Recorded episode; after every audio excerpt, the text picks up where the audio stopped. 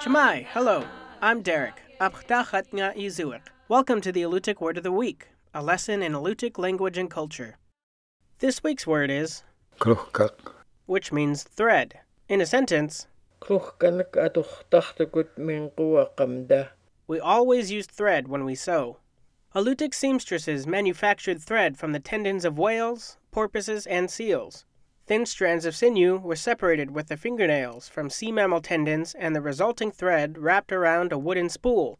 This sturdy sewing material was used to stitch clothing and lash together hunting and household implements.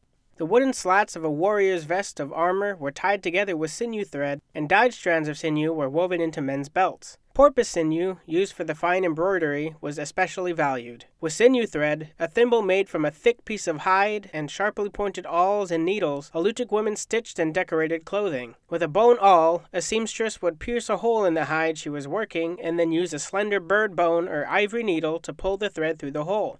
Some needles had tiny eyes, others had a small knob for attaching the thread. Still, other needles were unmodified.